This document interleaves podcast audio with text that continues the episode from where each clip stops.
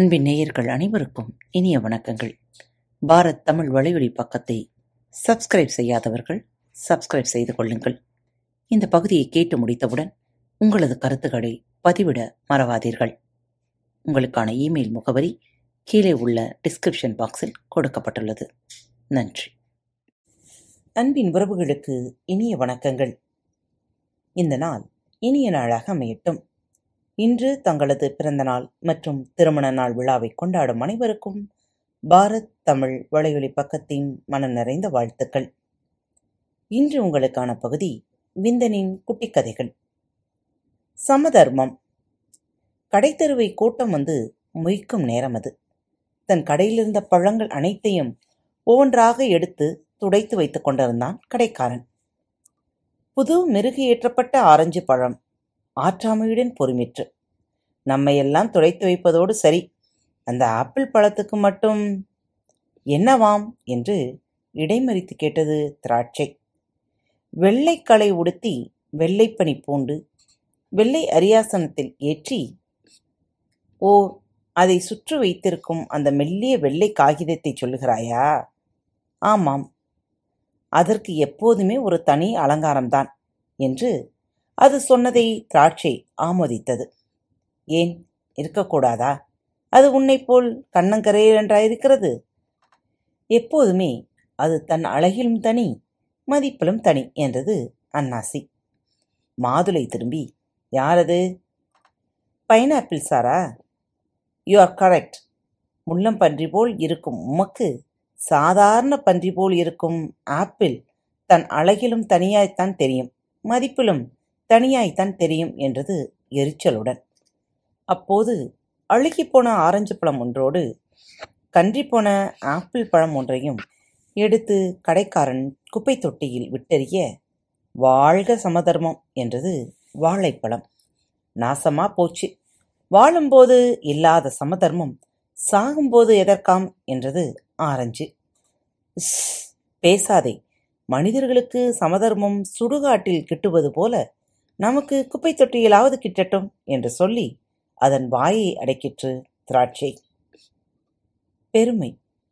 என்னால் தான் நேரம் ஓடுகிறது என்றது கடிகாரம். என்னால் தான் காலம் ஓடுகிறது என்றது கேலண்டர் இவை இரண்டும் இப்படி பிற்றிக்கொள்ள அந்த சூரியன் மட்டும் ஏன் வாய் திறக்க மாட்டேன் என்கிறது என்று வானத்தை நோக்கி கேட்டது பூமி. அதற்கு பீற்றிக்கொள்ள வேண்டிய அவசியம் இல்லை என்றது வானம். காதல். மலர் விரிந்து மனம் பரப்பிற்று. அந்த மனத்தையே தனக்கு விடுத்து அழைப்பாக கொண்டு அதை தேடி வந்தது ஒரு வண்டு. ரீங்காரமிட்டது வந்து விட்டாயா? என்னை சுற்றி சுற்றி வந்து ரீங்காரம் பாட என்றது மலர். தென்றலில் சற்றே அசைந்தது. நானா வந்தேன். மனம் கவரும் உன் மனமல்லவா என்னை இங்கே வரவழைத்தது மகிழ்வூட்டும் உன் அழகல்லவா என்னை பாட வைத்தது? என்று அடுக்க ஆரம்பித்தது.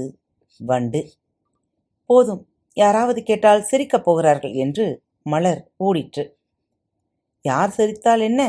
அந்த சிரிப்பெல்லாம் உன் சிரிப்புக்கு ஈடாகுமா? என்று வண்டு அதை கூட நெருங்கிற்று. மலர் பொறுமை இழந்து யாரை ஏமாற்ற இந்த பேச்செல்லாம்? என்று கடுக்கடுத்தது ஐயோ இது அபாண்டம்.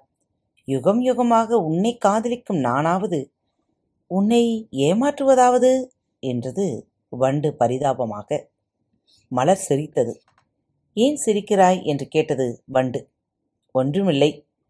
என்னை நீ ஏன் காதலிக்கிறாயாம்? என்றது மலர் கேலியாக. இது என்ன கேள்வி? உன்மேல் கொண்ட அன்பு? என்றது வண்டு. ம் அப்புறம்? நீ இல்லாமல் நான் வாழ முடியாது என்பதற்காக. உண்மையாகவா? சத்தியமாகவா? இந்த சத்தியத்துக்கு மேல் மலர் தன்னை கேட்பதற்கு என்ன இருக்கிறது என்று நினைத்த வண்டு மறுபடியும் அதை மெல்ல நெருங்கிற்று. எட்டினில் என்றது அது. ஏன் என்று கேட்டது வண்டு. பொய். நீ சொன்னவை அனைத்தும் சுத்த பொய். பொய்யா? ஆமாம். எதற்காக நீ என்னை காதலிக்கிறாய் என்று எனக்கு தெரியும். எதற்காக? என்னிடம் இருக்கும் தேனை சுவைப்பதற்காக. இதை கேட்டதும் வண்டு சிரித்தது. ஏன் சிரிக்கிறாய்? என்று கேட்டது மலர். நதி மூலம் ரிஷி மூலத்தைப் போல காதல் மூலத்தையும் ஆராயக்கூடாது பெண்ணே. காதல் மூலத்தை ஆராயக்கூடாது என்றது வண்டு. காத்துக்கொண்டிருங்கள் மீண்டும் மற்றொரு தலைப்பில் உங்கள் அனைவரையும் சந்திக்கும் வரை உங்களிடமிருந்து விடைபெற்றுக் கொள்வது உங்கள் அன்பு தோழி.